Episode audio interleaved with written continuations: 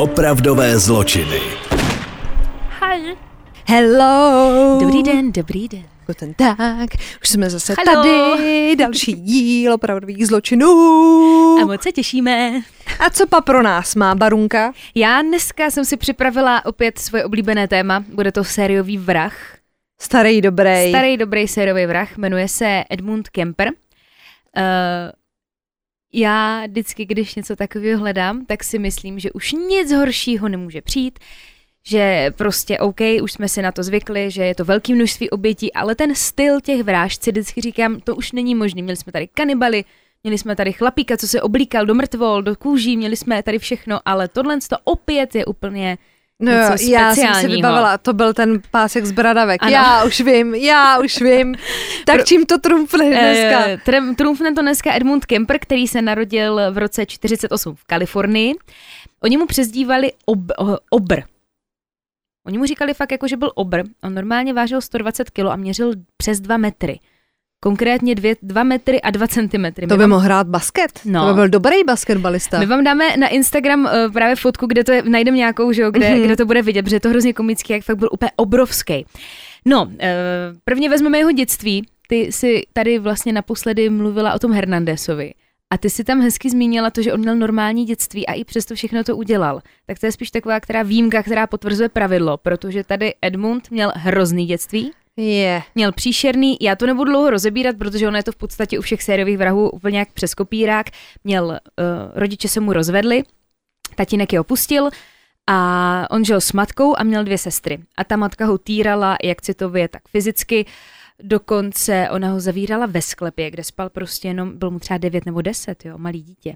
Tam spal jako na, jenom na madračkách, byly tam, byly tam krysy a v něm samozřejmě se jako tak pomaličku začala rodit nějaká jako nenávist a hlavně nenávist prostě k té matce. A ona teda musím říct, že asi měla nějakýho jako tucha ta matka, protože neděláš to jen tak, že jo, ty sestry byly v pohodě, ale ona jenom toho Eda. A já si myslím, je že takže spíš... tam bylo něco špatně a No ona on- třeba se ho bála nebo No něco on, on ne? normálně to, do toho sklepa je totiž zavírala, ho zavírala, protože se bála, aby sexuálně nezneužil jeho sestry. Jo, Desetiletý jako zamykala. dítě Aha. zavíráš do sklepa, aby jako, no, on totiž třeba pak sekal panenkám hlavy, což mě teda nepřijde jak úplně nějaký no tak ale faktor. úplně v pořádku, to jako není. No, jako, že hele- by jako chodil tvůj syn a sekal jako panenkám hlavy. Ty, já jsem třeba jako šmykala Barbie na hlavy a připadám si úplně jako v pořádku. Že, že si u nás nikdy nepřespávala ještě. Takže tady tímhle s se to u něho začalo projevovat, ale ono to u těch panenek jenom nezůstalo, pak začal mm, mučit zvířata, zabíjel je, eh, dokonce vřekl, když mu bylo těch 9 nebo 10, takže v rámci lásky ke své učitelce ve škole by ji musel zabít. Jakože ju tak má rád, že by ji prostě musel zabít. No a tak to už je další zdvižený prst Toto už a je- vykřičník. Přesně tak. No, Uh, on teda zabíjel ty zvířata, potom třeba dělal to, že zaživa pohřbil kočku, tu kočku pak mrtvou vytáhl a hrál si s ní. Takže tam jako opravdu nebylo hodně něco. tak to už ale na zamykání do Pořádku. sklepa možná stačí. Takže se ty násilnické sklony u něho začaly objevovat. A když byl mladiství, tak svou matku opustil a odjel do LA za svým otcem. A on tam doufal, že tam najde pochopení, že ten táta ho přijme, chtěl tam začít nový život. Jenomže to se nestalo, ten otec ho úplně odmítnul, neměl o něho zájem. A tak byl Kemper poslán za svojí babičkou a dědečkem na farmu.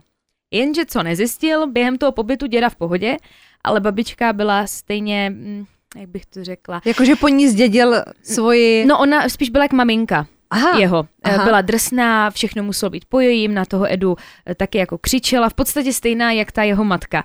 A už mu došla trpělivost a jednoho dne, když jeho děda odešel nakoupit, upozorňuji, bylo mu 15. 15 let mu bylo. Když jeho děda odešel nakoupit, tak svoji babičku zastřelil. Ne, toho jsem se bála. A... On tu babičku zastřelil a počkej, a teď tomu dáme naprosto Zamorduješ korunu. babičku, no tak to Jenže je... on zamordoval babičku a řekl si, ty brdě, ale přijde děda A co on- mu řeknu? co mu řeknu? On bude truchlit po té babičce, chudák, tak ho zastřelím taky, aby neplakal. On si normálně počkal na toho dědu. No ale tak A podívej. on ho normálně zastřelil, No. on proti němu nic neměl, Aby děda ale nebyl aby děda nebyl smutný, tak zabil, Aby se eh, netrápil. zabil i dědečka. Takže uh, samozřejmě policie všichni to jako zjistili, byla u něj diagnostikována paranoidní schizofrenie a poslali ho do ústavu, což byla strašná chyba, protože v tom ústavu se to v něm úplně ještě všechno podpořilo milionkrát. Tak jenom- toho moc dobře neléčili. Jenom, ale. no tak pro představu, tam bylo 1600 pacientů, Aha. několik desítek z nich byly vrazy a 800 z nich byli duševně nemocní sexuální delikventi. No, a tam bys chtěla pracovat, tam bys chtěla pracovat. No počkej, tam bylo 10 psychiatrů, tady na ty obrovskou, Oh, yeah. jo, tady na tu Mhm. partičku. No ovšem ten jeden psychiatr, který ho teda přímo neléčil, ale samozřejmě se s ním do kontaktu dostal, tak říkal, že byl hrozně chytrej, inteligentní, milý, milej, dalo se s ním jako fakt jako spolupracoval při nějaké té léčbě. A on spíš ale věděl, co ti doktoři chtějí slyšet. On byl fakt tak inteligentní, že když mu dělali nějaké ty psychotesty, tak si řekl, haha, na to mě tady neutáhneš. To Já vím, co mám říct. no. A Hmm. přesně takhle on byl chytrej a dokonce si získal důvěru těch doktorů a stal se asistentem personálu nemocnice, kteří se zabývají hlavně sexuálními násilníky. Cože? Takže on se dostal ke všem spisům, k těm obřím kartotékám eh, těch spisů, kde byly prostě veškeré informace o těch činech, jak zahladit stopy, co, jaký jsou možné sexuální praktiky, protože on do té doby, že byl to malý děcko a nebyl v tom žádný ty sexuální choutky, bylo to prostě jenom týrání zvířat a uspokojení se. Ale jak byl starší, tak ta sexuální fantazie se prostě v něm pořád jako víc a víc probouzela a on to bral tak, že to nebylo on se k tomu stavil tak, že nechtěl mít nějaký, nějaký sex osobou, ale ne s někým, ale s něčím chtěl mít sex. Nešlo mu o člověka, ale Aha. On to bral toho člověka jako věc. Takže to v podstatě bylo úplně jedno. Hlavně, aby to bylo něco. Mě jako fascinuje, že zabil babičku s dědou a oni mu řeknou, tak nám pojď pomoct, je nás tady málo, No, tak Nepochopím. co, vej. Ovšem ten ústav teda opustil, když mu bylo 20 let a i přes doporučení teda těch doktorů, aby se nevracel ke své matce, tak tam nakonec skončil, protože neměl kam jít. Měl teda hrozný se, jako sociální život, s těma s holkama se vůbec necítil dobře, do 22 určitě neměl ani jako partnerku, vůbec na ženskou v podstatě, v podstatě ani nešáhl a ty holky jsou v podstatě jako i vy- vyhýbaly, jo. A cítil se podle mě strašně jako usaměla, ale já jsem na tím jako přemýšlela. A jak chceš jako zapůsobit? Ahoj, zabil jsem babičku s dědem a pět, pět let jsem byl jako v ústavu. Pojď ukážu ti, jak umím stáhnout kočku. No, to prostě No, nedivím se. Ale jako na druhou stranu, já ho nechci omlouvat, ale prostě měl to jako hrozný, no. Takže se jako cítil hrozně sám. Uh, žil teda s tou svou matkou, ta ho peskovala i v těch 22. Furt na něho prostě řvala, nadávala mu a on už to nevydržel a uh, nechal se najímat na různé pozice jako dělník, takže jako pracoval, našel si teda jako takhle práce různý měl a tím si vydělal i na, na, na byt. Takže se odstěhoval od matky no do bytu podívej. a dělal se o ten byt s jeho kamarádem. Dokonce si koupil auto, a takže byl jako šikovný, začalo se mu dařit, ale tím autem začal dělat to, že vyzvedával stopaře a vybíral si hlavně drobný, hezký holky a on na nich pozoroval vlastně, jak ty holky na něho reagují, jako jak on působí v podstatě na lidi. Jo, že spolu jeli a on se eh, sledoval ty jejich reakce, on teda furt upozorňují dva, a, dva metry vysoký obří chlap, jo. Ale paradoxně eh, všichni říkají, že byl hrozně milej. I ti lidi, jako co znali, že by do něho nikdy No ale neřekli. jsme zase u toho holky, stopování, to prostě ne, není vůbec. dobrý. A po tomhle už vůbec. On totiž se vlastně tady tím ježděním naučil přesvědčit ty lidi, aby mu důvěřovali. Ono to fakt pro něho bylo takový zkoušení, jo, že tak různě vždycky s nima vedl nějaký konverzace, věděl, jak ten člověk bude reagovat. On je odvážil opravdu na ty bezpečné místa, kam chtěli a přitom si teda v hlavě představoval, jak je brutálně, brutálně vraždí. No a když se konečně tady tohle naučil a zjistil všechno, co potřeboval, tak začal upravovat svoje auto, jako třeba, že dveře u spolujezdce upravil, aby je nešlo otevřít. On je eh, zevnitř, jako rozumíš mi, jo, že on to, já jsem se na to sama dívala, že nepochopím, já pak o tom budu ještě mluvit, ale nějakým způsobem ty dveře upravil, že se prostě neodevřela. I kdybys jako chtěla. Nevím, co tam udělal, nerozumím Mm, tomu, prostě to mm, upravil. mm. A on si tak řekla, bych trošku vytunil povinnou výbavu, jako třeba plastový, plastovýma pytlema, zbraněma, nožema, dečkou. A tady v tomhle vybavení pak ten Edmund začal vyzvedávat stopařky, jednu po druhé. A jak, on, jako, jak říkali ti policisti, tak vyčkával na vhodnou chvíli. A ta chvíle přišla, přišla 7. května roku 1972. Eh, On ten den nabral dvě 18-leté kamarádky kousek od místní univerzity, jmenovali se Mary a Anita. A byly to studentky a oni stopovali na cestě do Stanford University. A chtěli tam prostě hodit. A jak nasedli, tak on říká, že vy jste nedovřeli pořádně dveře. A tak se natáhl a on u těch dveří u spolujezdce, tak se natáhl, otevřel je, zavřel a za ten otevírací mechanismus ještě pro jistotu hodil jelení lůj. Pokud eh, by chtěli ty dveře otevřít. Já jsem si to prostě hledala, teď se k tomu zase vracím, prostě nějak funguje, nepochopíme chlapi, vy asi víte, o čem mluvím, prostě nějakého toho mechanismu. Teď tím jako přemýšlím, jak to No. jako udělal. Pouštěla jsem si to třikrát po, po sobě, jestli je to opravdu pravda, tak to udělal. Každopádně ty holky zavezl na odlehlý místo, vytáhl zbraň, obě dívky surově zbyl, tu Anitu svázal, hodil do kufru auta a tu její kamarádku Mary, tak tu taky svázal, položili na zadní sedadlo tváří dolů, přes hlavu jí přetáhl plastovou tašku a pokusil se jí zadusit.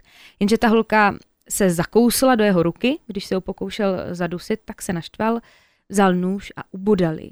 Já upozorňuji, že celou tu dobu byla vedle v kufru ta její nejlepší kamarádka. Dokáže si, nedo, no, já si to nedokážu No, představit. no, hruza, fuj. Ten, je to nechutný. Nakonec jí teda podřízl hrdlo, potom vyzvedl z kufru Anitu a ubodal i ji. Ty těla, což je hrozný, pak vzal k sobě domů, tam je rozčtvrtil, nakonec stěl hlavy obou těm holkám, Eh, tělo Mary pohřbil i se sáčkem, který použil při tom jejím dušení. A ještě teda hnusný, že on si ty hlavy nějaký ten čas nechal doma, jo. On je nešel hnedka pohřbit, on mě měl v bytě. Tak ti sběratelé, to je To je. prostě hnus. A ta Mary byla právě později nalezena a ident- identifikována, ale ta druhá holčina, ta Anita, tak její ostatky, tělo, hlava nikdy se nenašly a on nikdy neřekl, eh, neřekl kam to schoval. No, jenže v tu dobu teda samozřejmě policie zjistila, že se dívky pohřešují, hledali, ale netušili, že toho vraha normálně mají doslova vedle sebe, protože on, ten Edmund, chtěl být policista. Ale prostě ho tam nevzali a on si třeba jako vybavoval jako prostě motorku a cítil se jako polda a chodil do místní hospody, kam chodili jenom policisti. Což A chtěl si... se kámošit. Ano, on se ale s nějak kamošil. On tam seděl a on jako s nima řešil různě jako, jak ten případ by jako řešili. Aha, Takže on po celou tu dobu, co ti policajti Byl u vyšet- zdroje. On byl totálně u zdroje. A oni ho vůbec, eh, vůbec nepodezřívali. Hele, ale pod svícnem, viď? Už Největší jsme u tma. toho, už jsme u toho. No, jenže Kemper samozřejmě mu to nestačilo a pokračoval v tom řádění. A pokračovalo to konkrétně 14. září v 72., takže pořád v tom stejném roce, kdy na večer vyzvedl Aiko Ko, což byla 15-letá baletka korejského původu, proto to jméno.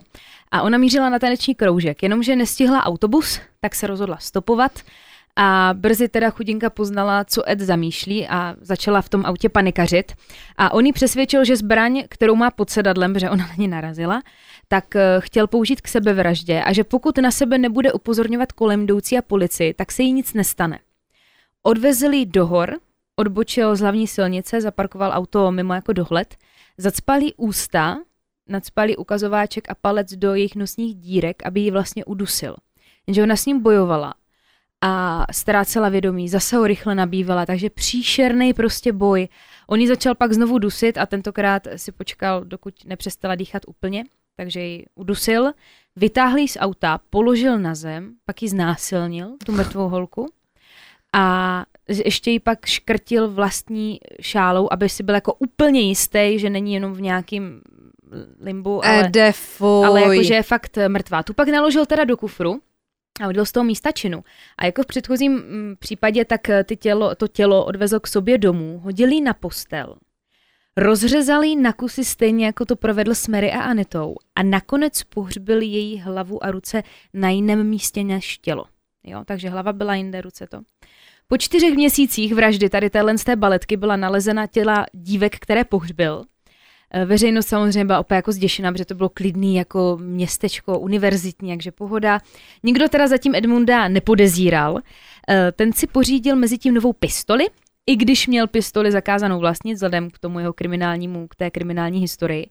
A od toho dne bych řekla, že trošku přitvrdil a začal stupňovat své vraždění. Já je tady, ono to v podstatě bylo všechno pořád stejný. On pak zabil další tři holky, byla to 23-letá Rosalinda, 21-letá Ellison a pak v autě nabral i 18-letou Cindy, která právě taky studovala na místní univerzitě a dokonce hlídala i děti policisty, který vraždy vyšetřoval. A on teda sám právě říkal, ten policajt hrozně hodná holka, prostě nikomu nic neudělala, ale bohužel blbej čas na blbým místě. Hmm. On ji opět taky zavezl do hor, kde ji potom hodil do kufru, tam ji zastřelil pistolí, což teda musím říct, že tahle holka to měla v podstatě jako úplně, je to pitomý říct, ale jako Že ji nejrychlejší. Hmm, Nebo dal, hmm. takže prostě ji zastřelil. Nevím, z jakého, z jakého důvodu, ale Edmund v té době se odstěhoval eh, zpátky k matce a tak musel tady tu mrtvolu propašovat do svého pokoje, kde měl s mrtvolou sex. A on si s ní vytvořil jakýsi pouto. Bože ne, už Počkej, ne, a teď ne. to, druhý den ráno ne. ji rozsekal ve vaně. Ne. A A, kde byla sta- máma jako na nákupu, nebo jí řekla, mami, jdu se koupat a rozseká tam Já, já to nepochopím, no počkej, a teď to přijde. On ji pohřbil na matčině dvorku pod oknem svýho pokoje a když tu hlavu vykopali, tak ten její pohled mířil přímo do jeho okna ložnice a on vlastně v tom viděl jakýsi spojení, že ona kouká na něj. Jo. prostě Ježiši. nechutný. Zbytek těla rozdělil do plastových sáčků, který vyházel z útesu. A tady je důležitý říct, že ostatky se našly už do 24 hodin. A on věděl, že to policie našla, ale ještě pořád neměl strach. A po měsíci byl připravený na další vraždu. Takže furt byl, furt byl aktivní. A po tomhle všem, jak jsem říká teda, že další vraždu, tak ale spáchal něco, o čem dlouho snil. Možná už tušíš, na co narážím. No já už jako nevím, co tenhle člověk může ještě předvíst. Tak já, To já, už je za hranicí, Ne, tohle- já si tu největší hranici nechávám nakonec. On totiž maminka, nenáviděl matku. A on se bál, aby matka nepřišla na ty vraždy, co udělal. Tak jedno ráno vstal už ve čtyři, ve čtyři ráno, vzal kladivo a tu matku v posteli umlátil kladivem. Prý to byla jako úplně brutální, jako hrozně hrozná vražda. Rozřezal ji, ale tady udělal něco navíc. On ji uřízl hlavu, tu hlavu položil na krb a nejdřív na tu hlavu jako křičel, jako ty jsi mi zkazila celý život, bla, bla, bla. Pak s ní hrál šipky. Jo. Pardon. Ne, no, to ono je jste- to, já právě, to ne, je totiž, to je něco tak strašně absurdního, že prostě člověk se opravdu, To je, když posloucháte jako něco vymyšleného. on normálně do té hlavy házel prostě šipky, hrál s tou maminkou takhle šipky a pak jí vyříznul hlasivky, protože vlastně ty hlasovky, hlasivky stotožňovaly ten křik a tak na něho pořád řvala. Pak je hodil do drtiče na odpad a nejnechutnější věc celého tohoto příběhu, on si udělal s tou hlavou orální sex. Tak, že tolik k tomu, to jsem by mě asi... Proboha, co tohle? No, Já nemám jako... No. ne. Nebudu no se k tomu nějak vyjadřovat. A potom ještě, protože se bál, Ježíš Mara je nejlepší kamarádka. Ty, Brďo, najde ju, ta to bude řešit. Tak ju pro jistotu zavolal ráno a zabil i ji. Ale s tou teda to fakt jako jenom zabil, tady se nějak neukájel. Potom sedl tady po té vraždě matky a té její kamarádky, sedl do auta, odjel z města, po třech dnech zavolal policii a sám se udal. Dokonce policie, když přišla do toho domu, kde žili, tak našla vzkaz, a já to budu přesně samou napsaný, omlouvám se za ten nepořádek, chlapi, ale neměl jsem moc času. No, teď bodej. No, Teď bodej. samozřejmě ho zatkli uh, a co teda říkali ti policajti, neměli s tím prostě jediný problém, jako choval se hrozně slušně, ale jenom do té doby, než tam přišla nějaká ženská. Tam mluvila nějaká holka, co zrovna studovala nějakou psychologii a byla tam jako s ním a on po ní normálně vystartoval, úplně záchvat jako vzteku, že bylo evidentní, že prostě vůči ženské má neskutečný jako blok a třeba a jak zabíjel ty kočky, tak prý kočka si symbolizuje ženu. Takže proto jako vrazi, kteří mají Takže něco měl proti, problém se ženskýma. měl strašný problém. Oni ho teda zatkli, u soudu přehráli pásky s nahrávkama jeho přiznání, což bylo prej hrozný, ten policajt tam vykládal, jako vidět tu rodinu, která poslouchá, co všechno dělal Mhm. mm-hmm. tvé dceři, je prostě hrozný. No a Kemper byl teda odsouzen na doživotí za 8 vražd prvního stupně a pořád žije. A bručí pořád, Bručí jo? pořád a bude bručit asi ještě no, dlouho. tak to je hrozný. Tak Jako- to je hrozný.